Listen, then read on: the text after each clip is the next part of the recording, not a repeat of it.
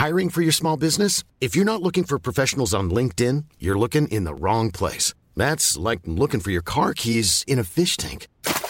LinkedIn helps you hire professionals you can't find anywhere else, even those who aren't actively searching for a new job but might be open to the perfect role. In a given month, over 70% of LinkedIn users don't even visit other leading job sites. So start looking in the right place. With LinkedIn, you can hire professionals like a professional. Post your free job on linkedin.com slash people today.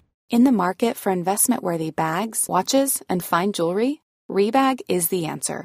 Rebag is a luxury resale platform where each piece is carefully inspected by experts to ensure quality and authenticity. Use Rebag to buy and sell finds from the world's top brands, including Louis Vuitton, Chanel, and Cartier. Head to Rebag.com and get up to 15% off your first purchase as a member with code REBAGNEW. Shop today at Rebag.com. That's R E B A G.com. And use promo code REBAGNEW for up to 15% off your first purchase as a member. When you're ready to pop the question, the last thing you want to do is second guess the ring.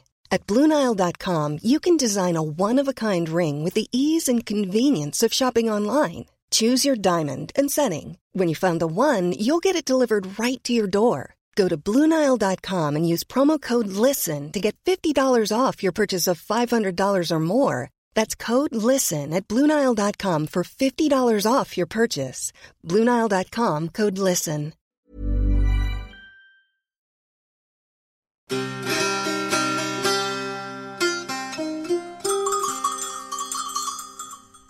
سلام. در شب چراغون ای اپیزود ما سراغ موضوع بسیار دردناکی میریم که عموما در ارتباط با کودکانه ولی فکر نمی‌کنم صلاح باشه این گفتگو رو با کودکان گوش بدن. ایه که اگه میخن گوشی بذارن یا قطع کنن بعدا گوش بدن الان وقتشه.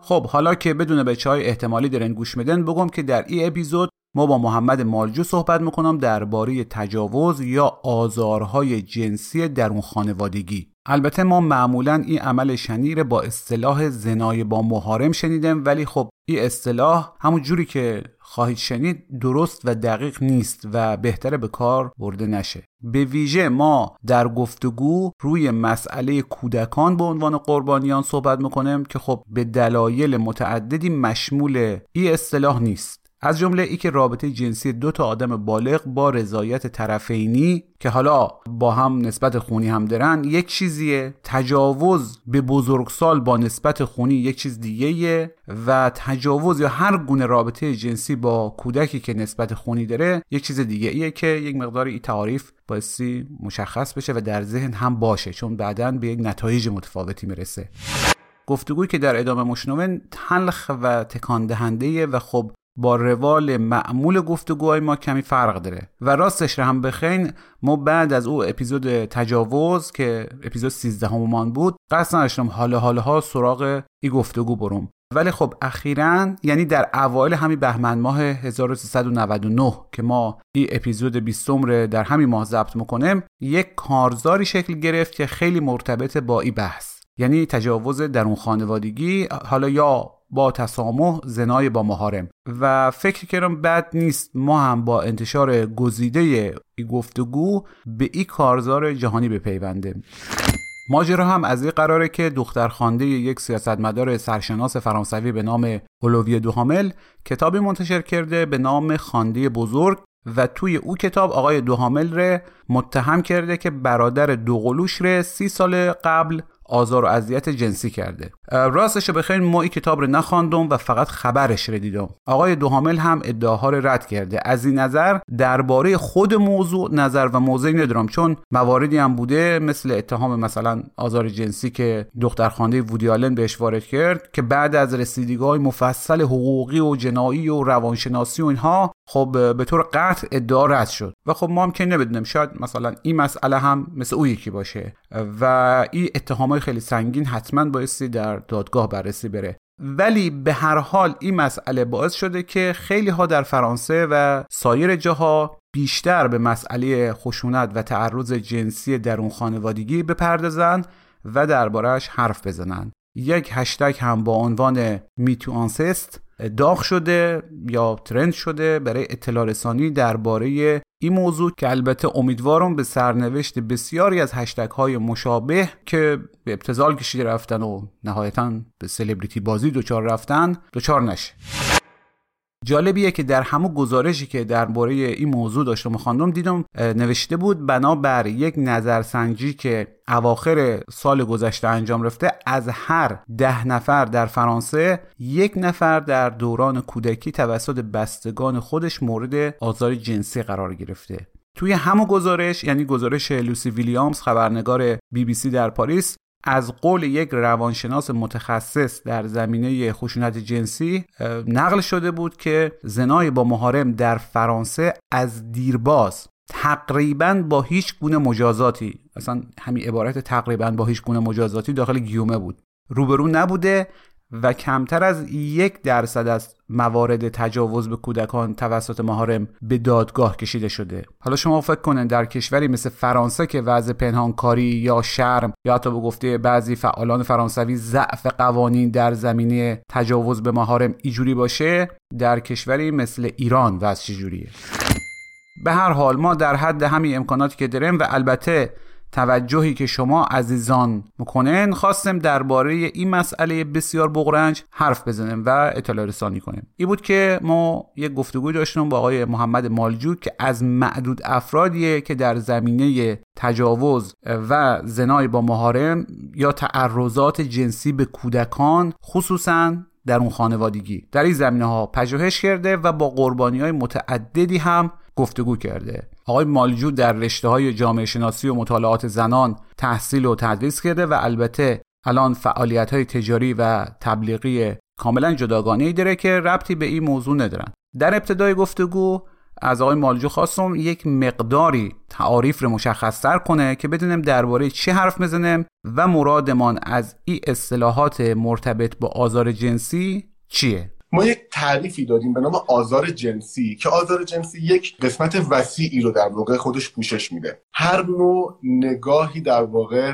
به زن نگاهی در واقع توجه به بدن یک زن بدون رضایت اون که در واقع هدفش جنسی باشه میشه آزار جنسی که می‌تونه از آزارهای خیابانی باشه تا آزار جنسی در محیط کار و آزار جنسی در محیط خانه. اما تجاوز جنسی زیر مجموعه آزار جنسی قرار می‌گیره که به یک رابطه جنسی به یک رابطه کامل جنسی در واقع گفته میشه که بدون رضایت طرف مقابل باشه که البته داخل پرانتز خود رضایت باید در موردش صحبت بکنیم که چه چیز رضایت هست و چه چیز رضایت نیست. فرض من مثال اگر بچه 16 17 15 ساله رضایت بده به یک رابطه جنسی فرد بزرگسال تجاوز شناخته میشه چون اون کودک محسوب میشه. بنابراین ما یه آزار جنسی داریم که در واقع یک وسعت بیشتری داره. تجاوز جنسی میره توی زیر مجموعه آزار جنسی که به یک رابطه جنسی کامل بدون رضایت گفته میشه. خب شما در یافته ها تا بیشتر به چه صورت انجام دادید یعنی مثلا آماری و کتابخانه ای بود یا میدانی بود یا مصاحبه بود یا همه اینها؟ همه اینها با هم بود. من کارم یه کار کیفی بود که داخلش هم مصاحبه داشتم هم پرسشنامه داشتم. یعنی در واقع تو جاهای مختلف به شیوه های متفاوت مجبور بودم عمل بکنم. اگه وقتی داشتم قسمت سازمان ها رو بررسی می‌کردم عملکرد سازمان ها رو خب بخشیشو مصاحبه کردم بخشیشو مشاهده کردم بخشیشو با پرسشنامه تونستم جواب بگیرم. با خیلی از قربانیان تجاوز یا آزار جنسی گفتگو داشتم با اعضای خانوادهشون گفتگو داشتم مشاهده داشتم. من می‌تونم بگم که همه ابزارهای روش تحقیق کیفی رو توی این کارم با همدیگه در واقع استفاده کردم. شما تا اونجایی که ما در مسابقه قبلی دیدم و چند تا مقالم که روی اینترنت قابل دستی بود دیدم که خیلی به یافته های تکان دهنده ای برخوردن از این موضوع و تازه این میشه گفت نوک قله یخه. یعنی همچنان که در همه جای دنیا مرسومه و شاید در ایران از متوسط به بالا باشه مسئله آزار و اذیت جنسی درون خانواده رو به ویژه مثلا از طرف پدر رو افراد دوست ندارن بگن حالا یا میترسن یا بچه هستن یا اونقدر ضربه شدیده که اصلا حاضر نیستن حتی بهش اشاره بکنن. با همه اینها بازم شما به موارد تکان دهنده برخورد کردن اینا چطور بود؟ چطور مثلا نزدیک میشین به یک انسانی که اینقدر حالا به شما اعتماد داشته باشه یا اینقدر لحاظ روحی روانی در حالت ایستایی باشه پایا باشه که بتونه صحبت کنه راجع به موضوع. به خاطر همینه که این کار باید به روش کیفی انجام می‌شد و کارهای کمی به هیچ عنوان جوابگو نبود. شما نمی‌تونید پرسشنامه در سطح شهر پر کنید. آیا پدرتون تا به حال به شما تجاوز کرده است؟ ولی خیلی چند دفعه. بنابراین قطعا شیوه کیفی در واقع مناسب این کار بود و خب این کار کار بلند مدتی بود. فکر می‌کنم که چهار الی پنج سال من درگیر این کار بودم و کیس هامو در جاهای مختلف و در شرایط مختلف پیدا می‌کردم. تعدادی رو در دادگاه کیفری استان تهران که فکر می‌کنم نزدیک به یک سال من اونجا با خوششانسی تمام و با ابزارهای در واقع روش تحقیق کیفی تونستم میز داشته باشم و شبیه یک کارمند اونجا حضور داشته باشم. مدتی رو در گرمخانه های زنان سپری کردم و اونجا کیس هامو پیدا کردم. از طریق روانشناس ها و روان هایی که در واقع دوستانی که داشتم به نفر معرفی شد. توی بهزیستی میدان محلاتی کنار 123 محل نگهداری دخترها تونستم به اونجا ورود کنم. البته هر کدوم از اینا که میگم خودش گفتگوی کامل و هزار داستان پشت سرشه ولی بخوام اگه یک اشاره بهتون بکنم من یک کیسی داشتم. یه دختر 16 ساله ای بود. از سمت پدرش بهش تجاوز شده بود. از سمت برادرش بهش تجاوز شده بود. از شهرشون شمال کشور فرار می‌کنه. می‌خواد سوار اتوبوس بشه میاد بهش تجاوز میشه می‌رسه تهران میفته دست یک باند خلافکار. اونجا 5 ماه 6 ماه نگهداری میشه و مداوم مورد تجاوز قرار می‌گیره. به دختر تماما فروپاشیده که دوست نداشت کسی بدونه که از سمت پدرش و برادرش هم بهش تجاوز شده. خب من اونجا مطلع شدم. ولی نمی‌تونستم جون بگم که خب من اطلاع دارم حالا بیا با هم بشینیم گفتگو بکنیم. فکر می‌کنم نزدیک یک ماه و دو ماه طول کشید تا من بتونم به این دختر نزدیک بشم و به من اعتماد بکنه. از طریق اینکه کارت تلفنش رو گرفته بودن نمیذاشتن تلفن بزنه. من اونجا یواشکی بهش کارت تلفن می‌دادم بهش گوشی موبایل می‌دادم بهش زنگ بزنه. باهاش دوست شدم یواش یواش. خودم خاطرات fake براش به حال سعی کردم تعریف بکنم و تونستم نزدیکش بکنم تا بتونه با من وارد گفتگو بشه. خب این جزء case های سخت بود برای گفتگو. اما بخشی از case های من case هایی بودن که به مرحله اعتراض رسیده بودن. حالا تو طول صحبت دوست دارم در موردش صحبت بکنیم واکنش های دختران به این داستان چه. من با افرادی صحبت کردم که در واقع لب به اعتراض میشید بودن.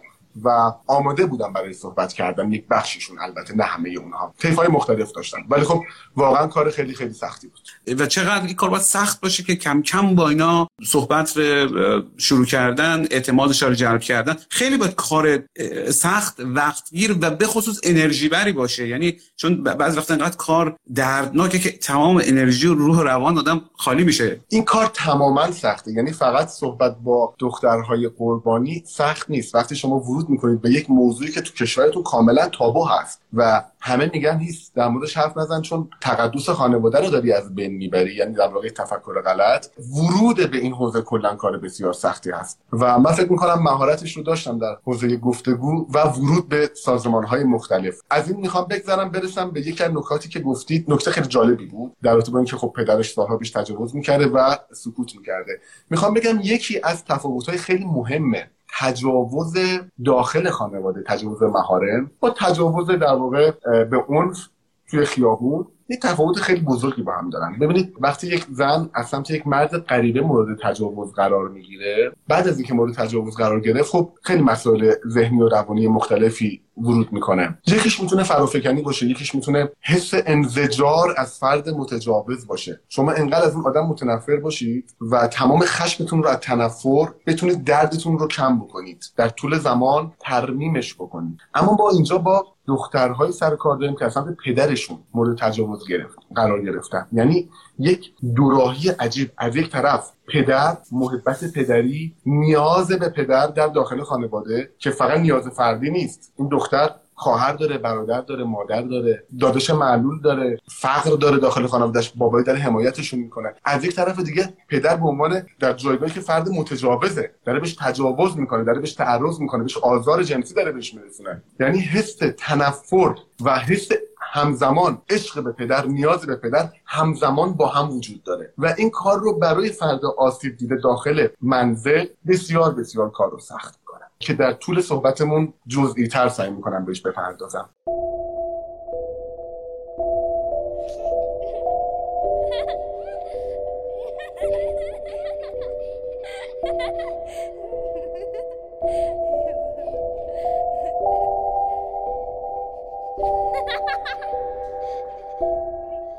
حالا فقط پدر یا دختر هم نیست. ما خودم چندین بسته آموزشی دیدم در خارج از کشور که به دختر بچه ها به پسر بچه ها یاد دادن که به ویژه در مورد تو خانواده در مورد عمو و نمی‌دونم دایی و حالا بعضا عمو و خاله و مهارم حالا به قول خود ما حواسش باشه به, به کجاها نمی‌تونن دست بزنن. ای که این پدر این عمو نمی‌دونم این کارو بکنه اونجا رو ببینه اینها خیلی شفاف حتی تصویری آموزش میدن که نه اینا رو نباید انجام و به بلا فاصله به پدر و مادر اگر اونا هم نیستن به پلیس اطلاع بدین.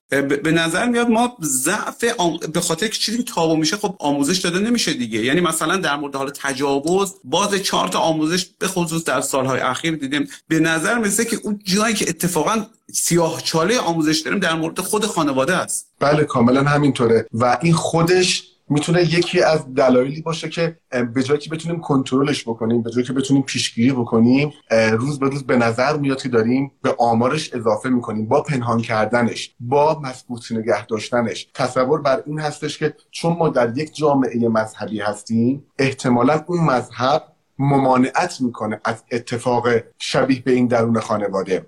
بنابراین و باز این تفکر وجود داره در جامعه ما که باید در رابطه با مسائلی از این دست حتی تجاوز نه فقط داخل خانواده. حالا داخل خانواده مقدار سختتر میشه داستان. باید سکوت کرد. به خاطر اینکه حرمت خانواده خدشدار میشه. و با این اشتباه بزرگ که وقتی میگیم ما باید تابو رو حفظ بکنیم نباید صحبت بکنیم باید هیچ سکوت بکنیم در مقابلش نه تنها کمکی به خانواده مقدس نمی کنیم که دقیقا می‌تونم بگم خانواده مقدس رو داریم نابود می‌کنیم ولی متاسفانه یک اشتباه تکنیکی و تکنیکی هرچی که هست اشتباهی که داره انجام میشه و به شدت داریم زیان می‌بینیم. و جناب فرجامی نکته که اشاره کردی می‌خوام بهش کوچولو بهش بپردازم. در همه جای دنیا تجاوز هست. در همه جای دنیا تجاوز به مهارم هست. معتقدم 95 درصد 96 درصد از تمامی زنهای دنیا به نوعی مورد آزار قرار گرفتن. و اگر یک روزی این قفل دهن شکسته بشه طوفانی برپا میشه. اما تفاوت ما با دیگران با دیگران بهتر از ما کجاست؟ اونجایی که اگر تجاوزی صورت می‌گیره برای بار اول اگر اتفاق میفته سازمان ها حمایت می‌کنن.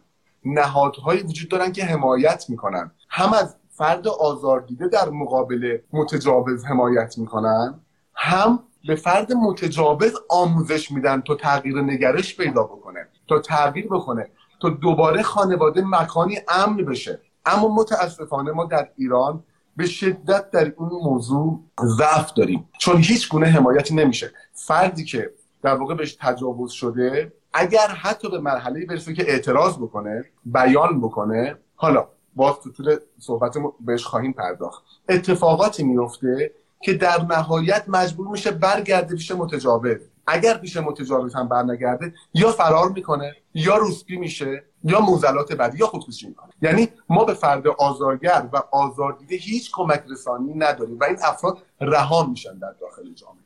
این تفاوت ما با کشورهای پیشرفته است. وگرنه این اتفاق در همه جای دنیا قطعا میفته مثلا همین ماجرای فاجعه بار اتریش که حتما کسایی که دنبال کرده باشن یک پدری بود که دختر خودش زندانی کرده بود و مکررن سالها بهش تجاوز کرده بود و فرزندان زیادی داشت و هیچ کدوم از این فرزندان و اون دختر اصلا اجازه بیرون آمدن از خانه رو نداشتن در این محیط بس یک چیزی واقعا فاجعه بار ولی وقتی که این ماجرا در اتریش لو رفت افشا شد یعنی در واقع پلیس کشفش کرد به نظر نمی رسید که یک عده راه افتاده باشن که آی مثلا آبروی ما رفت آی دنیا در مورد ما چی فکر آی سکوت بکنیم. ولی ما به نظر میاد که خود ما رو به شکل خرده فرهنگی می‌بینیم که دائما در مورد تعرض و قضاوته و اگر اتفاقی میفته همش فکر کنیم که در دنیا راجع به ما چی فکر می‌کنن نه ما مثل یه چیزی هستیم مثل بقیه دنیا نه خیلی بهتر نه خیلی بدتر و بهتره که به جای فکر کنیم دنیا چجوری فکر می‌کنه خود ما خودمون اصلاح کنیم شما یک نمونه رو در یک از مصاحبه اشاره کرده بودن که تقریبا شبیه همین مورد اتریش بود. درسته؟ نمی‌دونم بدونم بگم تقریبا یا بگم عین خودش. انقدر مورد شبیه بود.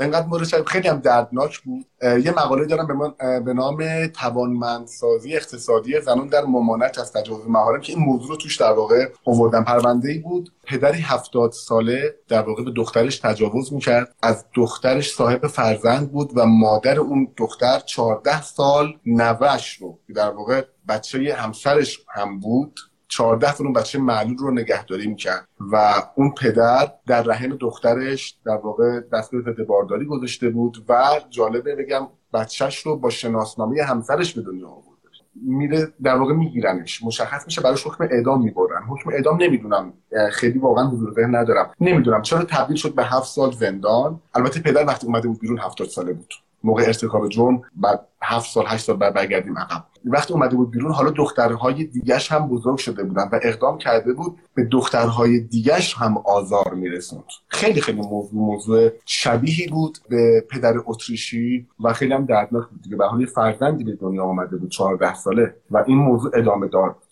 و ادامه داشت. بله البته مورد اتریش به خاطر تجاوز و فرزنددار شدن نبود که اینقدر به خاطر این بود که سالهای سال اینا در خانه کرده شد و 7 8 تا شاید بیش از 10 تا حالا دقیقاً عددش یادم نیست. بچم اوورده بود و یه چیز واقعا فاجعه باری بود. ولی کلیتش اینه که ما بالاخره باید مطلع می‌شدیم از یک همچین فاجعه ای می‌دونید وقتی که به هر حال حالا مسابقه که نیست بگیم حالا کدوم فاجعه بزرگتر بوده. وقتی از این همچین فاجعه های با خبر بشیم رسانه بهش بپرزن تکان دهنده هست ناراحت کننده است ولی از جهت دیگه اطلاع رسانی مفیده. شاید فقط شما در این رابطه اطلاع رسانی کردید یعنی ما ما همچین کیس نشیده بودیم. نه, نه متاسفانه اطلاع رسانی وجود نداره تو این مورد. فکر کنم اجازه برای اطلاع رسانی وجود نداره. نشانه هایی هست که انسان اگر دید فرزندش مثلا این نشانه ها رو بروز میده شک بکنه که ممکن درون خانواده مورد آزار جنسی قرار گرفته. ببین من توی مورد خیلی متخصص نیستم چون کار در واقع روانشناس یا رفتارشناس هستش. ولی خب به حال با توجه به اینکه یکی از سوالات هم این بود که آقا پیامدهای این اتفاق چه چه در واقع چه می‌تونه باشه می‌تونم بر اساس اونها یه سری فکت هایی رو بیارم که نه فقط در ارتباط آزار در داخل خانواده این نشونه ها می‌تونه در واقع به ما این هشدار بده که یه اتفاقی داره میفته ها. حالا از سمت هر کسی می‌تونه وجود داشته باشه. اگر بیایم روی مسائل روانی که می‌تونه برای یک کودک اتفاق بیفته می‌تونه از بی اشتها بودن یا بسیار پرخور بودن یک باره. یعنی این روند از اول وجود نداشته به یک باره قرار کمش اتفاق بیفته. شب ادراری رفتارهای جنسی که همخون نیست با سن کودک. فوبیاهای متفاوتی که کودک می‌تونه نسبت به چیزهای مختلف داشته باشه. تغییرات بدنی خود فرو رفتگی های مداوم افت تحصیلی خیلی زیاد. اگر سن بچه بالاتر باشه سن دختر بالاتر باشه اینکه دلش بخواد به هر شکلی از خانواده بره بیرون فرار کنه. حالا با ازدواجش یا با هر شکل دیگه ای آسیب زدن به خود مثل خودکشی های ناکام. ارزم به خدمتتون که انزوای بیش از اندازه و خیلی موارد دیگه که باید یه مقدار فکر کنم و میترسم به خاطر فکر کردنم تایم برنامه رو دست بدم. نمونه های اینگونه زیاد هست که البته که ما متخصص هایی داریم که تو این زمینه خیلی می‌تونن به ما کمک بکنن. ما افرادی داریم که می‌تونن از طریق نقاشی هایی که یک کودک می‌کشه به این نتیجه برسن که این فرد این بچه در آزار جنسی می‌بینه. فقط از طریق نقاشی هایی که می‌کشن نقاشی ها رو می‌تونن تحلیل بکنن. و نیاز به این داریم که اول بگیم که اگر برای فرزندمون اگر من به عنوان معلم دیدم سر کلاسم دانش آموز خوب من یهو بعد از مدت ها افت تحصیلی داره میاد توی مدرسه میخوابه توجهی به درس نداره من حساس بشم. اینا بفرستم پیش مددکار. بفرستم پیش مشاور. من به عنوان مادر این مسئولیت رو در خودم بدونم که اگر بر فرزند من رفتارهاش داره عجیب میشه ببرمش پیش مشاور. یعنی اول ماها باید این آگاهی رو پیدا بکنیم که فرزندانمون نیاز دارن. اگر توشون تغییر رفتار دیدیم بریم پیش یک متخصص و با متخصص تو این زمینه صحبت بکنیم این خودش گام خیلی خیلی بزرگه. ولی این نکته ایه که باید تو کار کنیم بهش برسیم که آیا فرزنده مثلا نیاز داره به یه نفر نشون داده شده باشه؟ این خودش خیلی گام بزرگیه. متاسفانه ما خیلی هنوز عقبتر از این موضوع هست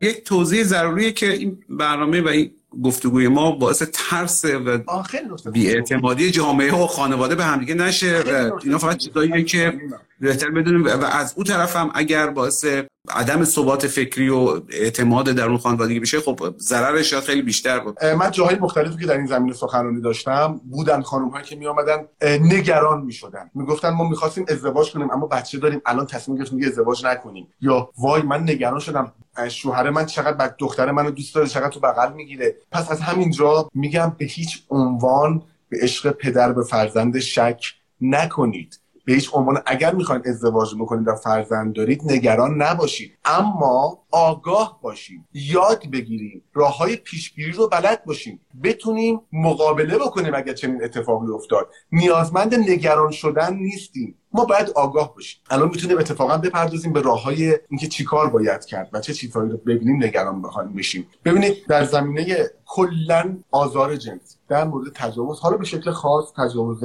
به مهارم خیلی داستان پیشگیری خودش خیلی داستان مفصلیه. مثلا می‌کنم خیلی کوتاه بهش بپردازم. ما پیشگیری عام داریم پیشگیری خاص داریم پیشگیری در سطح کلی جامعه داریم پیشگیری در افراد بالقوه آسیب پذیر داریم. اینا رو می‌ذارم کنار. من سه سطح پیشگیری رو می‌خوام بگم. تو هر سطح می‌تونم آدم های مختلف رو در واقع مورد خطابم قرار بدم. می‌تونه پدر باشه می‌تونه مادر باشه می‌تونه کارمند پزشکی قانونی باشه می‌تونه پرستار باشه می‌تونه معلم باشه می‌تونه نیروی انتظامی و معمول باشه. ترجیح میدم اینجوری کلیتی رو در هم بتونم جواب بدم. در واقع مرحله اول پیشگیری پیشگیری از وقوع آزار جنسی هستش. ما چه بکنیم که اصلا آزار جنسی به وجود نیادش؟ خب این در سطح کلیتر جامعه باید اتفاق بیفته.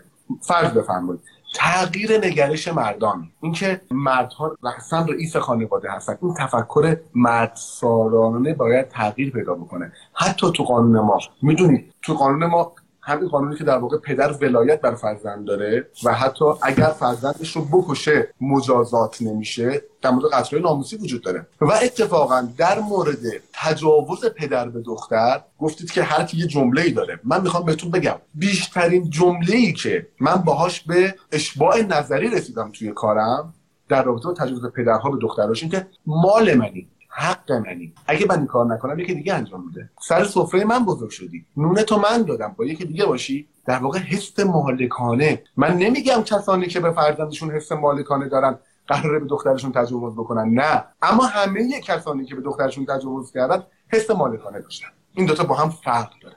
آموزش به خانواده ها این آموزش به خانواده ها اینکه آقا اگر فرزند داری چگونه باید رفتار بکنی؟ چگونه باید به فرزندانت تربیت یاد بدی؟ چگونه باید بهشون نگفتن رو یاد بدی وقتی شما فرزندتون بلد باشید نگفتن رو یاد بدید. وقتی فرزند بدونه که نباید به هر رفتار و هر خواسته نامقبولی جواب مثبت بده خود اینا می‌تونه در واقع از وقوع این آزاد در واقع جلوگیری بکنه. آموزش در واقع اینکه آقا در واقع دختر مقصر نیست. اینها همه می‌تونه در واقع کمک کننده باشه.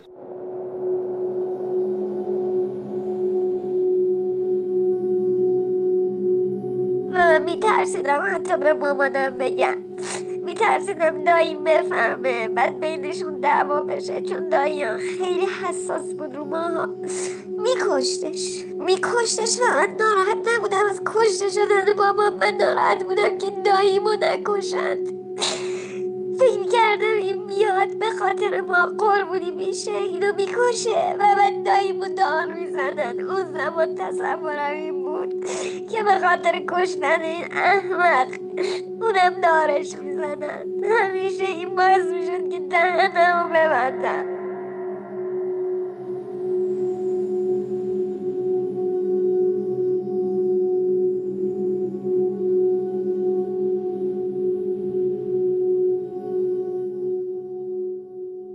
مسئله هزانت اینکه دادگاه هزانت میدن به لزوما به خاطر پدر بودن. و خیلی از دخترهایی که مورد تجاوز و آزار قرار گرفتن دختری بودن که می‌گفتن ای کاش دادگاه ما رو به مادرمون داده بود ای کاش ما به پدرمون تنها نمیموندیم آموزش به بچه از دوران کودکیشون. از دوران کودکی به بچه ها آموزش بدیم. توی مدرسه از طریق بروشورها از طریق چیزهای متفاوت. البته داخل پرانتز سوال من اینه. اگر می‌خوایم به جامعهمون توی این سطح آموزش بدیم آیا همه از امکانات برابر برای آموزش برخوردارن؟ به نظر میاد که جامعه ما احتمالا افراد تحصیل کرده از طبقات بالاتر بیشتر دسترسی دارن به آموزش و آدم های طبقات پایین با سواد کمتر که اتفاقا بیشتر در معرض خطر هستن دور هستن از فرایند آموزش. خلاصه می‌کنم. سطح دوم پیشگیری. حالا آزار جنسی تجاوز به هر دلیلی اتفاق افتاد. چه بکنیم که مجددا اتفاق نیفته؟ بتونیم در واقع جلوش رو بگیریم. مسئله استقلال اقتصادی زنها. توی کارم خیلی خلاصه می‌خوام اشاره بکنم. به وضوح دیدم مادرانی که استقلال اقتصادی دارن خونه دارن درآمد دارن جلوی شوهرشون وای میستن می‌برن شوهرشون رو پیش مددکار می‌برن پیش مشاور درمانشون می‌کنن. نمی‌ذارن دیگه دخترشون مورد آزار قرار بگیره. اما اکثریت مادرهایی که از استقلال اقتصادی برخوردار نبودن خبر داشتن از اینکه دخترشون داره شب و مورد تجاوز قرار می‌گیره تو اتاق. چشاشون رو میبستن. چون میترسیدن. چون هیچ تکیهگاه دیگه نداشتن. چون هیچ سرپناه دیگه نداشتن. نه حمایت دولتی داریم نه حمایت خانوادگی داریم. هیچ کدومو نداشتن. تحمل می‌کردن. مادرهای بدی نبودن. مادرهای بیرحمی نبودن. خیلی هاشون قرص اعصاب مصرف می‌کردن. متلاشی بودن این مادرها. ولی کاری ازشون بر نمیآمده. پس استقلال اقتصادی زنها می‌تونه کمک بکنه اتفاقا به کم شد. اینو دارن برای کسانی میگن که میگن آی زنها نباید کار بکنن. آقا اگه زنها کار بکنن می‌تونن کلی توی حفاظت از خانواده مقدسی که دنبالشیم کمک بکنن به آدمای جامعهمون این جمله تغییر در نگرش قربانی مقصر است. آقا این وحشتناکه. تا زمانی که قربانی فکر بکنه که اگر من برم دهن وا بکنم این مسئله رو بگم همه انگشت اتهام رو به من می‌گیرن لال میشن سکوت می‌کنن. چون نگرش جامعه ما اینه. طرف توی اتوبوس مورد تعرض در قرار می‌گیره. اگر صداش در بیاد میگه اگه الان داد بزنن هم میگن ببخشید. کرم از خودشه. بهتره سکوت بکنم. این نگرش باید تو جامعه عوض بشه. اون وقت زنها جرأت می‌کنن بگن آقا من مورد آزار قرار گرفتم من مورد تجاوز قرار گرفتم ولی من مقصر نیستم. اما تو کارم دیدم چقدر دخترهایی که اومدن اعلام کردن. نگرش جهانیه. کمتر و بیشتر داره. توی خارج از ایران هم تو دادگاه بزنی که مورد تجاوز قرار گرفته شاید قاضی اولین سوالی که می‌کنه چی پوشیده بودی؟ چی کار کردی؟ تو چه شرایطی بودی؟ پس شما دارید در واقع اشکال رو از آزارگر بر میدارید میدارید روش قربانی. پس این نگرش باید تغییر کنه داخل جامعهمون هممون از خودمون شروع کنیم. قربانی مقصر نیست. آموزش به افراد در رابطه با آزار جنسی. ما چقدر در جامعهمون آموزش میده ما چقدر تو مدرسهمون داریم آموزش می‌بینیم در رابطه با این مسائل بچه ها چقدر در حق و حقوقشون دارن یاد می‌گیرن؟ چقدر سبک زندگی داریم یاد میدیم تو مدارسمون؟ به خدا سینوس و کوسینوس به درد خیلی از ماها نخورده. اما اینکه مهارت های زندگی رو تو مدرسه بهمون یاد بدن اینکه چگونه مقابله بکنیم چگونه نبگیم اینها خیلی می‌تونه کمک می‌کنه. سیستم آموزشیمون نیاز به تغییر داره. قطع بر سیستم گزارشدهی. سیستم گزارشدهیمون به شدت ضعیفه. افراد نمی‌تونن گزارش بدن. اگه گزارش بدن اتفاقاتی میفته که اگر فرصت شد می‌تونم براتون توضیح بدم چه اتفاقی میفته. این سیستم گزارشدهی قطع میشه. نظارت بر خانواده های در معرض خطر. نداریم همچین سیستمی. من حتما دوست دارم در تو عملکرد سازمان هامون بعدا صحبت بکنم و بهتون بگم چه جوری ما می‌تونیم از طریق اینکه ما نظارت رو خانواده که بالقوه می‌تونن توش آسیب های جدی داشته باشن چقدر ما می‌تونیم ازش پیشگیری کنیم؟ نداریم اون موضوع رو. تدابیر حمایتی سیستم قضاییمون تدابیر حمایتی سیستم پلیسمون. ببینید من آزار دیدم. به عنوان یک زن. عنوان دختر می‌خوام برم تو کلانتری. کلانتری های ما به شدت مردانه است. فرد نمی‌تونه احساس آرامش بکنه. زنی شاید کمتر زنی وجود داشته باشه که اونجا بتونه توی این یا مشاوری یا مددکاری وجود داشته باشه بره پیشش دردشو بگه. توی کلانتری خیلی باور نمی‌کنن. تحقیرآمیز برخورد می‌کنن. حفظ کرامت انسانی ندارن. به زنی که مورد تجاوز قرار گرفته انگ می‌زنن. اینها تغییراتی که ما باید توش داشته باشیم. توی سیستم قضاییمون می‌خوام در موردش اگه اجازه بدید جداگونه صحبت بکنم. تعدیل قوانین مربوط به زنایی با مهارم می‌خوام اگه اجازه بدید در موردش جداگونه صحبت بکنم. در نهایت پیشگیری از پیامد. یک نکته همینجا اگه یادتون نمیره پس بس زنای با مهارم و تجاوز با مهارم آیا لازم ترم حقوقی با هم فرق دارن ما متاسفانه اصلا واژه به نام تجاوز به مهارم نداریم توی سیستم حقوقیمون. و این ضعف بسیار بسیار بزرگیه. زنای با مهارم که اکثریت در مورد این موضوع میگن زنای با مهارم این غلطه. زنای با مهارم یه چیز دیگه است تجاوز مهارم یه چیز دیگه است. درسته هر دوش دو فرد محرم در داخل خانواده هستن. اما توی یکیش رضایت وجود داره. میشه فساد. توی یکیش رضایت وجود نداره. میشه جرم. این نگاه متاسفانه این نگاه غلط که ما به هر دو میگیم زنایی با مهارم هم در فقهمون هست هم در قانونمون هست. حتی بین افراد متخصص حقوقی و جامعه شناسمون هم وجود داره. و این ایراد بسیار بزرگیه. شما نمی‌تونید فردی رو که با رضایتش با پدرش رابطه داشته با فردی که مورد تعرض قرار گرفته تو سیستم حقوقی. یا, یا دو تا فرد که بالغ هستن با, با وقتی که یکی از افراد کودک هستن اینا خیلی علاوه حقوقی یعنی حتی آدما غیر متخصص مثل ما هم می‌فهمن که اینا بسیار بسیار متفاوتن با هم دیگه. به ما که اصلا در خیلی از کشورها اصولا زنای با محارم وجود نداره یعنی همچین ترمی ندارن دو تا آدم با آقای بالغ خود خود دانند بسته به منظومه اخلاقی که دارن ولی هر نوع تعرض چه به بزرگسال و چه به خصوص کودک در شمار جنایات یا جرمای خیلی سنگین محسوب میشه. می‌خوام همین نکته رو بهتون بگم. این اشتباه در استفاده از این دوتا واژه بسیار به ضرر آدمهایی که میرن دادگاه و از پدرشون شکایت می‌کنن که به من تجاوز شده. و بسیار مر... حتی تو نگاه به عنوان نگاه به عنوان کسی که اومده به عنوان این موضوع شکایت کرد حتی نگاه شما هم می‌تونه متفاوت باشه. خیلی دارم می‌خواد بیشتر در موردش توضیح بدم. اما هر کدومو سعی می‌کنم کوچیک کوچیک در موردش توضیح بدم تا بتونم به سوالات بیشتری جواب بدم. فقط بدونید بسیار تو رو خدا زنای با محارم و با تجاوز محارم اشتباه نگید. و جالبه که اصلا زنای با محارم یک نوع عاملیت طرفین رو داره دیگه. یعنی که شما هر دو تا زناکان در صورتی که تجاوز به محارم اصلا یه چیزی که یک قربانیه. دقیقاً همینطوره. دقیقاً همینطوره. یعنی با این اصطلاح اشتباهی که استفاده می‌کنن در واقع قربانی رو همدست جرم می‌ذارن. در واقع عجیبه. دقیقا همینطور. بله، همین شما به نقش سازمان ها اشاره کردین. سازمان های ما که فکر کنم شاید در رأس اونا بهزیستی باشه یا یا سازمان هایی که ممکن اصلا مد نظر شما باشه که وجود ندارن اینا چیکار می‌تونن بکنن یا چیکار باید بکنن؟ من می‌خوام عملکرد سازمان ها رو بهتون توضیح بدم. برای اینکه ورود بکنم به موضوع در واقع عملکرد سازمان ها اجازه بهم بدید من یک داستان خیلی کوتاهی رو تعریف بکنم براتون. دختری بود به نام شقایق. شقایق توی این خونه های قمر خانم زندگی می‌کرد همراه با پدرش که معتاد بود اموش که معتاد بود مادر بزرگش که سرطان سینه داشت و مادرش هم فوت شده. یه خواهر کوچکتر از خودش هم داشت. شقایق از سمت پدرش مورد آزار جنسی بودش البته آزار جنسی بعدها تبدیل شد به تجاوز. شقایق بعد از مدتی به خاطر رابطه جنسی پدرش مورد عفونت قرار می‌گیره. میره پزشک با مادر بزرگش به پزشک میگه که من همچین بلایی داره سرم میاد. پزشک میگه قرص ضد بارداری بخور. همین. وزارت بهداشت. کمکی نمیشه در واقع سمت پزشک. توی مدرسه به همکلاسیش تعریف می‌کنه نمیگه پدرم. میگه از سمت کسی من به این شکل مورد آزارم. اون فرد برای مادرش تعریف کنه مادرش میشه مدیر مدرسه. شقایق مدرسه اخراج میشه. شقایق بعد از مدتی من دارم اینا رو خیلی روندشو سریع دارم بهتون میگم. میره شکایت می‌کنه. کار به شکایت می‌رسه. میره قوه قضاییه. اتفاقاتی میفته. پدر تبرئه میشه. برمیگرده. شقایق خونه فرار می‌کنه. میره بهزیستی. بعد از یه مدت بهزیستی به دلایلی که حالا اونم مفصل جای صحبت داره عذرش رو می‌خواد.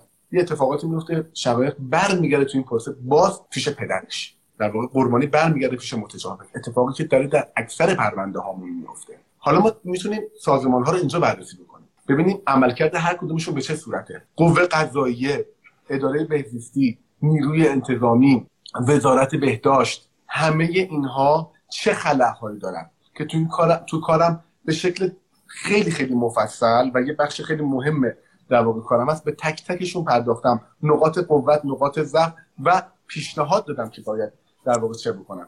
دلم می‌خواد بیشتر در مورد قوه قضاییه حتی صحبت بکنم که بدونید قوه قضاییه در واقع به چه شکل عمل می‌کنه.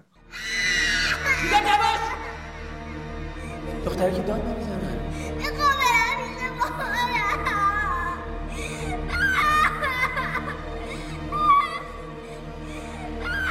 می‌خوای خفت کنم؟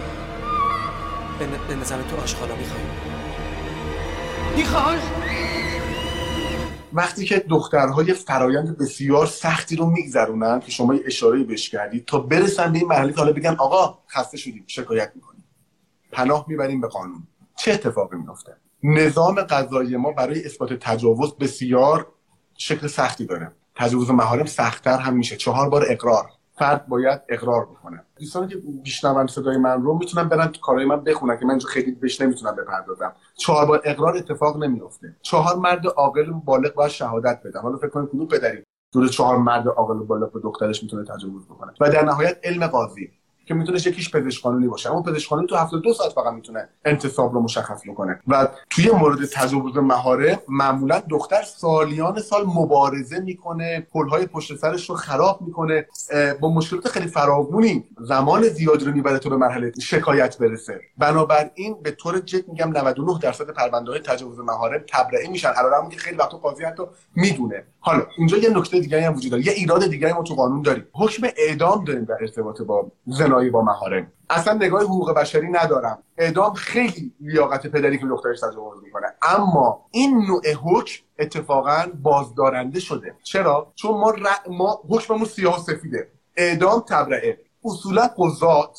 حداقل اونایی که من باشون کار کردم با قاضیایی که من توی اون دوران دیدم درود بهشون بودم آدمای بسیار با شرفی بودن. و خودشونم به شدت مشکل داشتن با نوع قوانین. قاضی میاد همه جانبه یه موضوع رو بررسی می‌کنن اصولا قضات توی رأی های خانوادگی خیلی علاقه من نیستن حکم اعدام بدن. چون میگن این اعدام و حذف پدر آسیب های بعدی رو تولید می‌کنن قاضی میگه ببین من خیلی دوست دارم این آدمو هفت سال بندازمش زندان بره اونجا مددکاری بشه بره اونجا آدم بشه برگرده. اما یا باید تبرئه کنم یا اعدام. اگه اعدام کنم دو تا دختر دیگه داره دو تا پسر دیگه داره اینو داره اینو داره. این خانواده دچار این مشکل هم میشه. خیلی دوست ندارم حکم اعدام بدن و خود این حکم اعدام شده بلای جون قربانیان تجاوز مهارم و باعث شده که در واقع عدالت کیفری به شدت تو این مرحله ضعف داشته باشن.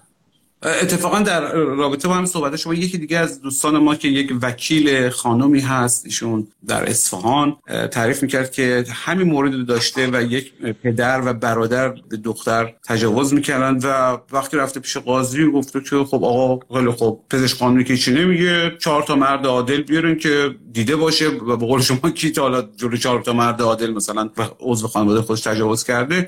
و نهایتا البته می‌گفت در آ... در اداره آگاهی و با اون بازجویی فنی که در واقع اسم شک... دیگه شکنجه هست مسئله حل شد. ولی واقعیتش که یک سیستم قضایی کارآمد یا دست کم معقول نباید به اینجا کارش بکشه که یه قوانینی داشته باشه. حالا مثلا احتمال از 1400 سال پیش آمده که شاید او قوانین هم به نوع خودش مترقی بوده. که همین جوری مثلا گفته نشه یک نفری زنا کرده یا مثلا به راحتی سنگسار بشه. یک نکته دیگه هم بگم در زمینه پلیس ما یا یا بگم جناب فرجامی. این نکته رو گفتید می‌خوام روی این موضوع به شدت تاکید بکنم. تمامی موضوعات و تمامی نفراتی که من توی این حوزه کار کردم با اطمینان 100 درصد مورد آزار و تجاوز بودم. با اطمینان 100 درصد. من حتی این امکان رو توی دوره داشتم که در واقع برم داخل زندان و با بعضی از افرادی که حالا تحت حالا مشکلاتی داشتم مصاحبه بکنم ولی نرفتم زندان. چون این احتمال رو دادم که توی زندان به دلیل هزار تا در واقع موضوعات مختلف که ما با آدمهایی سر کار داریم که مجرم هستن امکان خیال بافی و دروغ گفتن وجود داشته باشه. تمامی موضوعاتی که من کار کردم از منابع مختلف مورد تایید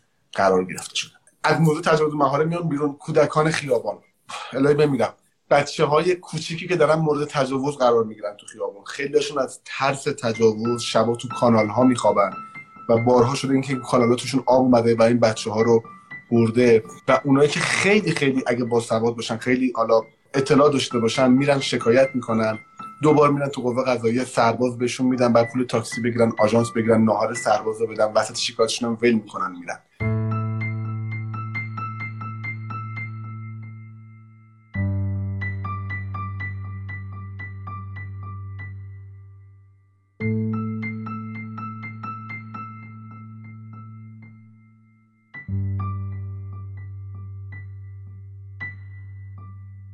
گفتگوی ما محمود فرجامی رو شنیدن با محمد مالجو که پیشتر ضبط شده بود. مدنم گفتگوی تلخی بود و مدنم که یکی از بخشای جذاب شب چراغون تنزه ولی خب موضوع یک طوری بود که فکر کردم اونقدر مهم هست و اونقدر دربارش کم حرف زده شده که بهتره به این صورت در شب چراغون بهش بپردازیم. یکی از قربانیان تجاوز به محارم هم لطف کرد و به ما اعتماد کرد و تجربه بسیار تلخش ره با ما به اشتراک گذاشت که یک بخش بسیار کوچیکش ره در میانه گفتگو البته بعد از تغییر صدایشون به خاص خودشا که خیلی خیلی از ایشون متشکرم از ایشون و البته چند نفر دیگه هم که خصوصی تجربیات خودشان یا اطرافیانشان ره به ما گفتن سپاس گذار.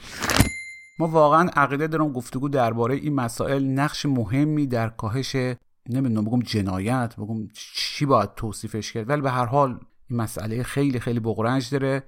بسیاری از بچه ها اگه از طریق مناسبی مثلا والدین یا رسانه ها یا نظام آموزشی آگاهی لازم رو می‌گرفتن می‌تونستن در اون موقعیت قرار نگیرن. یا خیلی وقتا پدر یا مادر می‌تونستن بچه رو در اون موقعیت قرار ندن. یا اگر یه اتفاق تلخ افتاد بچه می‌تونست به دیگران اطلاع بده تکرار نشه متجاوز به مجازات برسه اصلا ناامن کردن محیط خانواده و جامعه برای متجاوز خیلی چیزا خلاصه. ایه که این اطلاعات ره و اطلاعات خیلی مفید دیگه ای که با کمی جستجو و مطالعه همه ما می‌تونیم در این زمینه به دست بیاریم ره به نظرم کوچیک نشمورم.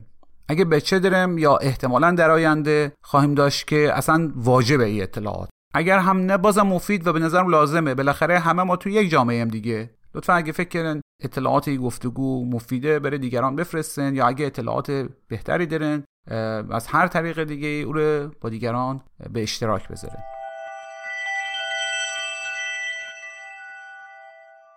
خب دیگه بریم سراغ بخش بعدی که ایدفه معرفی پادکسته. منتها قبلش یک قطعه موسیقی بشنون یک کمی حال و هواتان عوض ره. Zaman hancı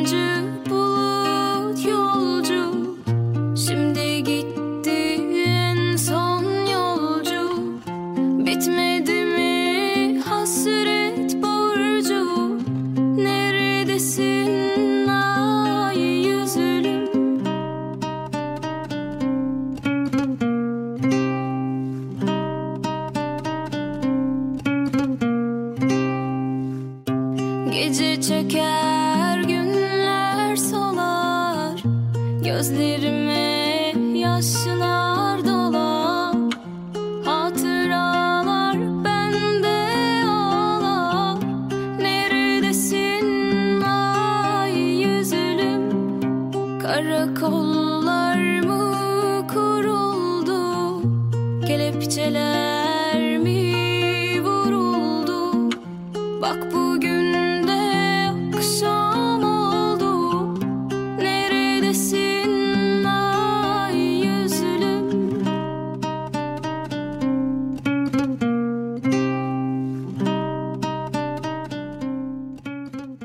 آهنگ آیوزولوم رو شنیدن با صدای ناهیده باباشلی خواننده جوان آذربایجانی. البته اصل آهنگ اگر اشتباه نکنم مال آقای مراد گونه باکان خواننده ترکه. این توضیح رو هم بدم که منظورم اینجا از آذربایجانی اهل جمهوری آذربایجانه و منظور از ترک یعنی اهل ترکیه.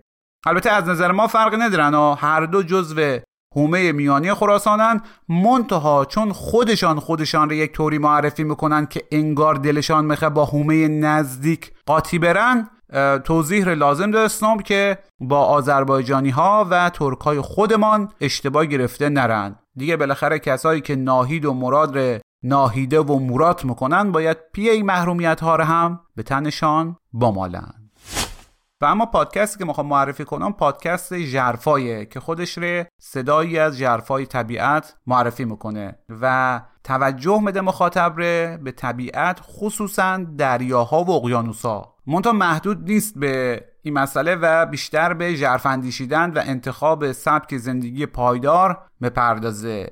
اینا دیگه چیزایی که خود علیرضا پاینده میزبان این برنامه گفته. این علیرضا خان اقیانوس شناسه و خب ما با خودت چی فکر می‌کنم میگن اه مگه اقیانوس شناس هم داریم؟ دوست عزیز ما جانور شناس و حتی حشره شناس و چه می‌دونم شناس هم داریم. اون وقت اقیانوس با او عظمت. مثلا چرا نباید اقیانوس شناس داشته باشیم؟ بله درم و در جریان باشین که اقیانوس ها 75 درصد سطح زمین رو پوشوندن و 60 درصد از اکسیژنی که مصرف می‌کنیم یعنی همه ما مصرف می‌کنیم همه جاندارا از همین اقیانوسای و خیلی بیشتر از جنگل ها اقیانوس ها اکسیژن تولید می‌کنن. دیگه شما ببینید اکسیژن که اینا تولید می‌کنن دیگه بقیه چیزا چیکار می‌کنن؟ و خلاصش که سلامت ما که هیچی سلامت کل کره زمین مستقیما به اقیانوسا وابسته. او شاعر می‌گفت سلامت همه آفاق در سلامت توست. دقیقا فکر کنم برای اقیانوس گفته یا اگه می‌دونست اقیانوس چه بره اقیانوس گفت.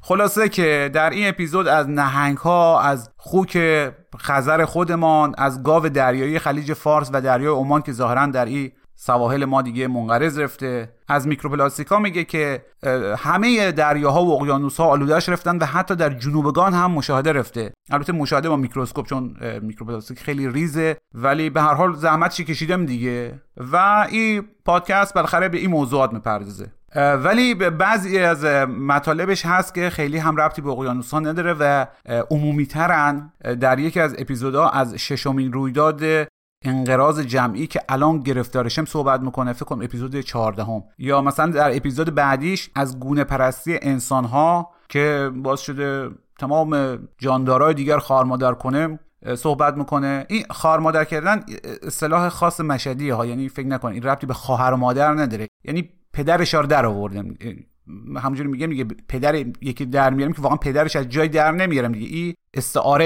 این هم استعاره های ما اینجوریه دیگه. ما چون خیلی به خواهر و مادر علاقه داریم دیگه مثلا یه کمی استعاره ما اووری میچرخه. ولی شما فکر نکنن که ربطی به این حرفا مثلا به پدر و خواهر و مادر اینا داره. ما به اعضای خانواده کارنر ما در مورد حیوانات و جانورات دیگه از دم یعنی خودش و خواهر و مادر و برادر و همه گونه های دیگر خواهر مادر کردیم. از لحاظ خیار تا جمع باشه. یکی از اپیزودهای پادکست ژرفا که خیلی توصیه می‌کنم بشنون اپیزود 13 همشه که درباره کرونا بود و اوایل امسال یعنی اواخر فروردین منتشر رفت. وقتی که هنوز خبر زیادی نسبت به این خبرهایی که تا الان داریم نبود و شمار مبتلاها و کشته شده های کرونا بسیار بسیار کمتر از الان بود این اپیزود خیلی اطلاعات مفیدی رو داد به ما درباره کرونا که همچنان هم صادق هستند و معتبر.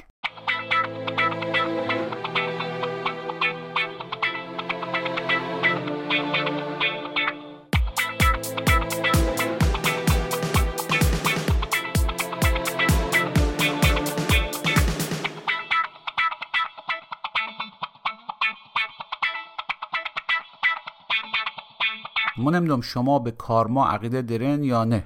ما خودم که ندارم.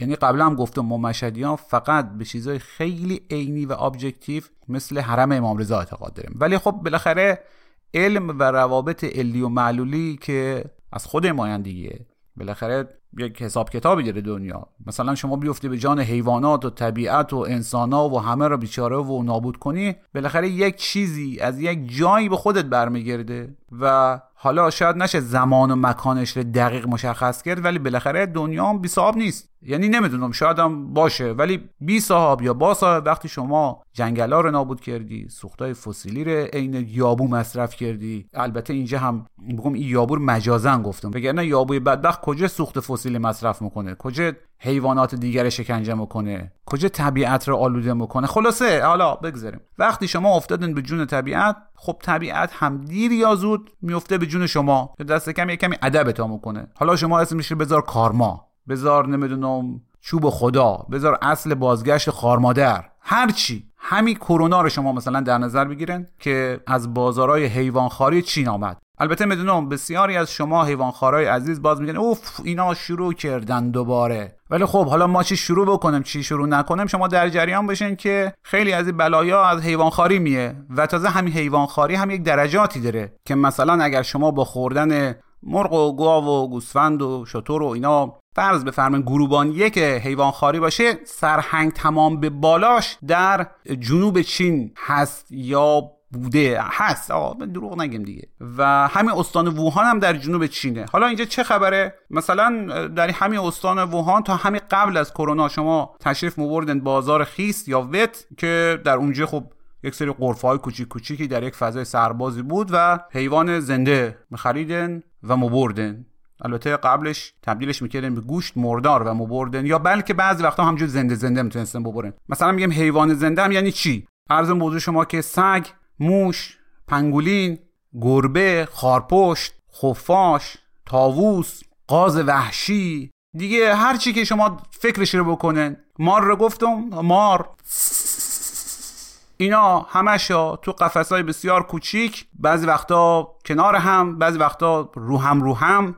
شما الان هم تشریف ببرین خیلی از بازارها تو هم ایران هم می‌بینن دیگه. مثلا مرغا رو چجوری نگه میدارن؟ رو هم رو هم. و خب این حیوانات بعضیاشا خفه می‌شدن زیر دست و پا. بعضیاشا شروع می‌کردن به گاز گرفتن و خوردن همدیگه به هر حال یک وضعیتی خون و خونریزی و اینها. و حتی گهگاهی در این بازارها این حیوانات مختلف رو هم رو هم رو هم و کنار کنار هم نگه می داشتن و یعنی چی؟ یعنی حیوانات مختلفی که ویروس های مختلفی رو با خودش حمل می‌کنن در کنار یکدیگر بودن و امکان جهش این ویروس ها هی می‌رفت بالاتر. حالا دیگه همجنس خاری و مردارهایی که اونجا بودن و اینا او به کنار.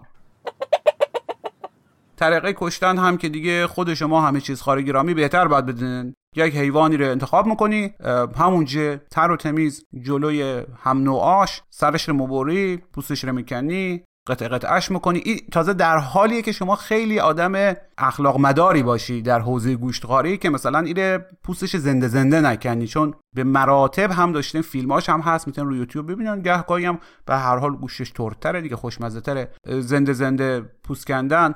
من خودم حتی تو بازارهای چینی همین بازارهای وت به قول معروف بودم دیدم که یک حیوانی رو تقریبا زنده زنده مینداختن آب پز بشه به خاطر که می‌گفتن گوشتش خوشمزه تر میشه. خب حالا جنبه اخلاقی ماجرا رو ولش کنیم چون چی میگن این مدافعان گوشتخواری؟ بله ما در بالاترین مرتبه زنجیره غذایی هستیم. مشکلی هم نیست دیگه. حالا چون اون مرتبه هستیم یک گاو رو بگیریم در شرایط شکنجه نگهداری کنیم جلوی هم نوعاش سر ببریم تیکه تیکه کنیم بخوریم. حالا فرقی نداره. مثلا تو ای بازارها به جای همون گاو و گوسفند که شما میل میفرمایین مار و تاووس و نمی‌دونم پنگولین و خارپشت و خفاش و اینا. بالاخره فکر نمی‌کنم که مثلا یک خارپشت خیلی بیشتر به فهمه یا رنج بکشه از یک گوسفند یا گاو. دیگه حالا به هر حال ما چون سر زنجیره غذایی هستیم مجازم همه کارا رو انجام بدیم. و اتفاقا در طب سنتی چینی و آشپزی ووهانی همینا جا افتادن. که بهتون بگم این طب سنتی چینی جهان رو خارمادر کرده. یعنی یک بار داشتم این مستند اورپلنت یا سیاره ما رو می‌دیدم. می‌گفت سالی چند میلیون کوسه در حالی که زنده زنده داره ازش خون رها میشه در اقیانوس رها میشن به خاطری که در طب سنتی چینی معتقدن که سوپ باله کوسه نمی‌دونم فلان شار بهمان می‌کنه. به هر حال می‌گیرن دیگه پولم دارن و الان هم که شدن دیگه قدرت اقتصادی اول جهان و ما هم که سر زنجیره غذایی هستیم دیگه. چه فرقی داره دیگه؟ اونا رسم شایه تا حرفم می‌زنی بعضیا میگن به آداب و رسوم یکدیگر احترام بگذاریم. بیاین همدیگر جاج نکنیم و اینا. آره دیگه اینجوری. به هر حال طب سنتی هم که نباشه آشپزی سنتی است دیگه. بعضی از دوستان مگه نمیگن آبگوشت بدون گوش نمیشه آبگوشت غذا سنتی. ما حالا احتمالا اونا آبگوشت سنتی خودش داره با گوشت این موجودات داشتن. حالا بگذاریم ولش کنیم. در سال 2003 از همین بازارهای ووهان یک ویروس مشابه از خانواده پربرکت و پرفرزند کرونا به نام سارس به انسان سرایت کرد و 29 کشور را آلوده کرد و حدود 800 نفر را هم کشت که خب لابد مهم نبود دیگه. چون ببینید ما هر چی که به خیر بگذره در واقع به خیر گذاشتن یعنی چی؟ یعنی به ما نرسه. میگم به خیر گذاشته دیگه.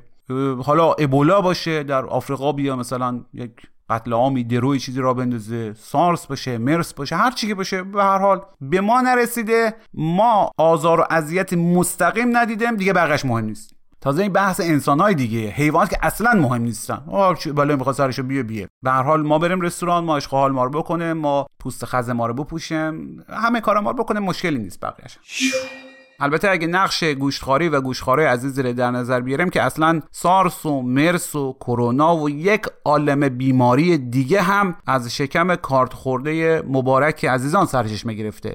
و انصافا اگر باعث و بانی یک هزارم ای بدبختی ها گیاهخوارا بودن تا الان شما کل ما هم خورده بوده. یعنی می‌خوام بگم اتفاقی نیست حالا با کار ما بی کار ما این حرفا رو بزنین کنار. جالبه که در یک مقاله علمی مهم که در یک نشریه آکادمیک معتبر پیش از همهگیری کووید 19 منتشر رفته و مشخصات چه می‌تونن تو همین اپیزود پادکست ژرفا پیدا بکنن دانشمندا هشدار داده بودن و پیش بینی کرده بودند که به زودی یک ویروس دیگه از خاندان معظم کرونا اپیدمی میره. منتها گوش شنوا یعنی اصولا به نظر میه وقتی بحث به او هندق بلا یعنی شکم مرسه اخلاق و علم و همه چی تبدیل میشه به پشم.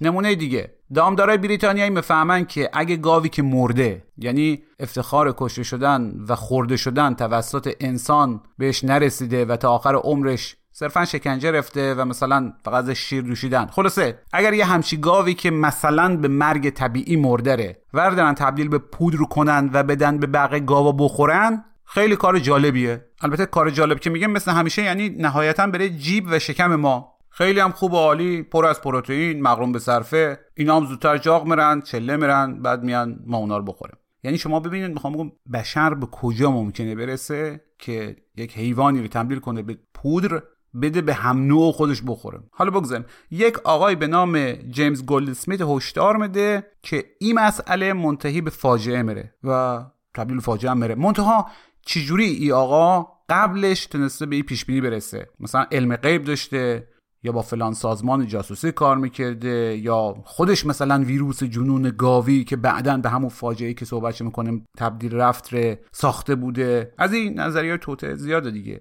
الان بره کووید 19 میگن. چون نمیخم قبول بکنیم که نه خیر اتفاقا مسببش خود ماییم. خیر. ایشون هم مثل او دانشمندایی که کرونای فعلی رو پیش بینی کرده بودن مجهز بود به چیزی به نام علم دانش یافته های قبلی قدرت نتیجه گیری و البته عقل سالم.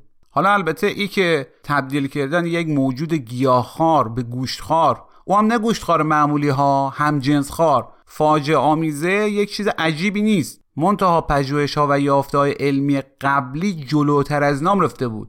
یک پزشک آمریکایی مجار که متخصص بیماری های عفونی هم بوده و اتفاقا در انستیتو پاستور ایران هم یک زمانی کار می‌کرده سال 1954 یعنی حدودا 1333 خورشیدی از طرف دولت استرالیا دعوت میره به پاپوا گینه نو که خدا قسمت نکنه از دور افتاده ترین و عجیب غریب ترین قسمت های حومه دور خراسانه و آدمخواری در اونجا رواج داشته. یعنی راستش بخین میگن همین الان هم رواج داره. ولی به هر حال الان بیشتر اسمش توی اخبار به خاطر ایمیه که دولت متمدن استرالیا کسایی که بازار بدبختی خودش رو از اقیانوس مگذرونن و می‌رسن به استرالیا ره به خاطر اینکه مثلا غیر قانونی آمدن و البته استرالیا هم ارث پدری سفید پوستایی هست که الان اونجا حاکمن. بفرسته به پاپوا گینینو و سالها هست که بسیاری از این مهاجرای غیر قانونی اونجا اسیرن. متاسفانه خیلی هاشا خودکشی کردن. وضعیتش بسیار بسیار بده. پزشکای بدون مرز بارها و بارها هشدار دادن. البته همین دولت متمدن هم اعلام کرده که اگر از اونجا گزارش رسمی بیرون بیه فلان می‌کنه و بهمان می‌کنه. حالا کاری ندارم دیگه. به هر حال حرف حرف میره. این آقای دکتر میره اونجا و یک بیماری عجیبی رو کشف می‌کنه که کرو یا رعشه نام داشته به زبان محلی های اونجا. و شرحش رو هم در همین اپیزود ویژه کرونا در پادکست جرفا می‌تونه بشنون خلاصش ایه که این بیماری دقیقا حاصل همجنسخواری بوده و عامل این بیماری هم نه باکتریه نه ویروسه بلکه یک چیز به نام پریون. با پریود اشتباه گرفته نشه. پریود یک چیز خیلی خوبی هم هست باعث دوام بشره. منتها این پریون می‌تونه که بشر رو کلا نابود بکنه و از ویروس هم کوچکتره و دوا و دارویی هم نداره. حالا در جریان باشن. دوستان باز اگه اهل بخیه هستن در قابلمه و مستعان و اینا درست نکنن برای یافت پریون. این دیگه اصلا با در قابلمه قابل شکار نیست. البته حال ممکنه برادرای دیگه مایل باشن برای مقابله مثلا با همجنس خاری رو بخرن ولی دوباره باز یه چیز فیکی از کار در میاد. دیگه حالا ما گفته باشیم. این دستگاه تنها دستگاهی با توجه به این که تحقیقات بسیار بسیار جامعی تو دنیا انجام دادیم توی دنیا مشابه این دستگاه وجود نداره و قطع الیقین تا امروز اعلام می‌کنیم که اصلا همچین دستگاهی وجود نداره. کاملا ایرانیه کاملا بومیه. این دستگاه می‌تونه در فاصله یک متری تا شعاع 100 متری. برای اینکه اطمینان بیشتری رو در واقع داشته باشیم که تو اون گروه تو اون حاشیه 100 شعاع 100 متری 90 درجه.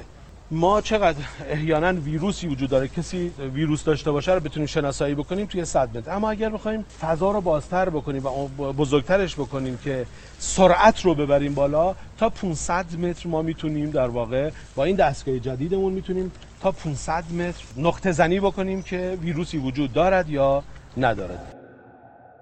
هیپریون احتمالا یک جور مکانیزم هشدار و پرهیز طبیعت برای جلوگیری از همجنسخواری برای حالا بسیاری از جانورهایی که ما هم جزوش هستیم. و به این بزرگوار یعنی دکتر کارلتون نوبل پزشکی هم بدن به خاطر کشف علت همین بیماری. خب حالا با او سابقه و جایزه نمی‌دونم نوبل پزشکی و اینا پیش بینیش هم خیلی سخت نبوده که گاوها هم از طریق پریون به بیماری مشابهی دچار برن. ولی خب واز کو گوش شنوا. و خلاصه ایطور رفت که جنون گاوی صنعت گاوداری بریتانیا رو نابود کرد.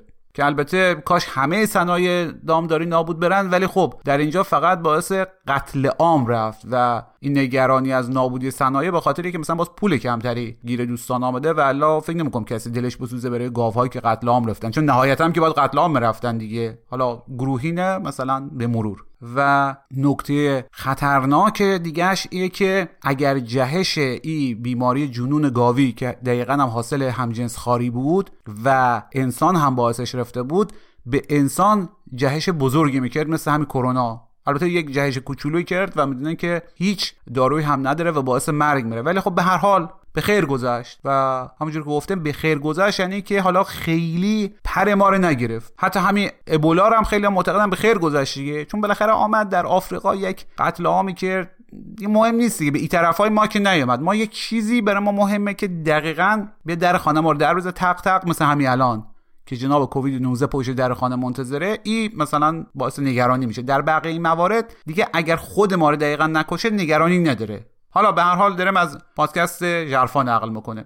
و برم جالب بود که علیرضا نشون بده این مسئله علاوه بر این پیشینه و اینا مستقیما به کاپیتالیسم و کمونیسم و ماویسم هم مرتبطه. و چه فاجعه های بزرگتری پشت کرونا خوابیده. خلاصه که اگه خواستن بیشتر و ژرفتر بدن و احتمالا هم کمی عبرت بگیرن ژرفا هست. اپیزود 13 همش از دست ندن اگرم اهل عبرت گرفتن و تعمل و این سسول بازی ها نیستن که خب بعد این همه پادکست و توضیح و اینا چه عرض کنم؟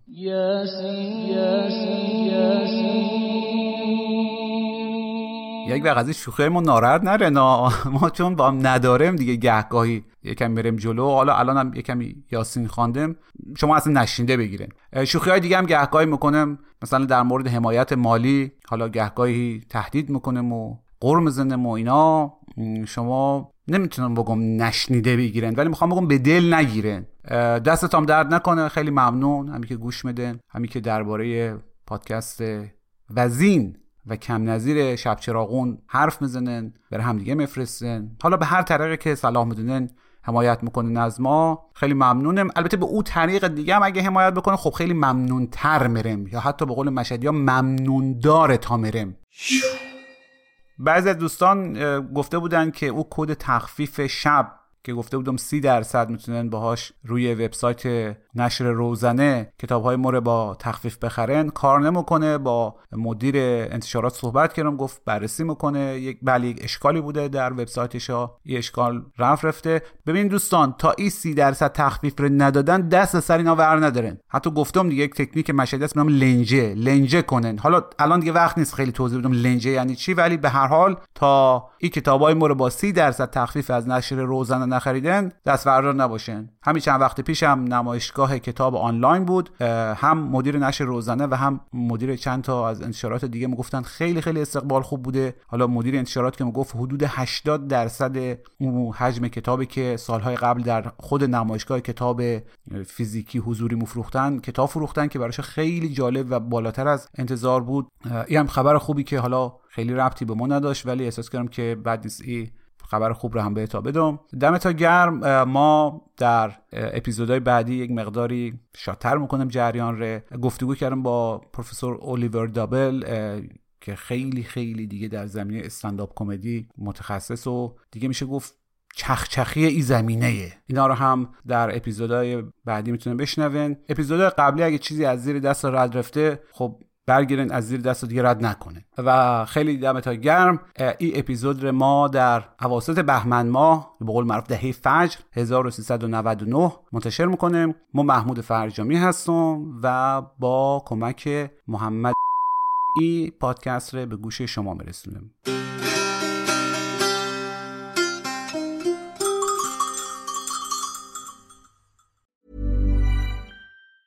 Mom deserves the best, and there's no better place to shop for Mother's Day than Whole Foods Market. They're your destination for unbeatable savings, from premium gifts to show-stopping flowers and irresistible desserts. Start by saving 33% with Prime on all body care and candles. Then get a 15-stem bunch of tulips for just $9.99 each with Prime. Round out Mom's menu with festive rosé, irresistible berry chantilly cake, and more special treats. Come celebrate Mother's Day at Whole Foods Market. Cool fact a crocodile can't stick out its tongue. Also, you can get health insurance for a month or just under a year in some states. United Healthcare short term insurance plans, underwritten by Golden Rule Insurance Company, offer flexible, budget friendly coverage for you. Learn more at uh1.com. Hey, it's Paige DeSorbo from Giggly Squad. High quality fashion without the price tag? Say hello to Quince. I'm snagging high end essentials like cozy cashmere sweaters, sleek leather jackets, fine jewelry, and so much more. With Quince being 50 to 80% less than similar brands. And they partner with factories that prioritize safe, ethical, and responsible manufacturing. I love that. Luxury quality within reach. Go to quince.com slash style to get free shipping and 365 day returns on your next order. Quince.com slash style.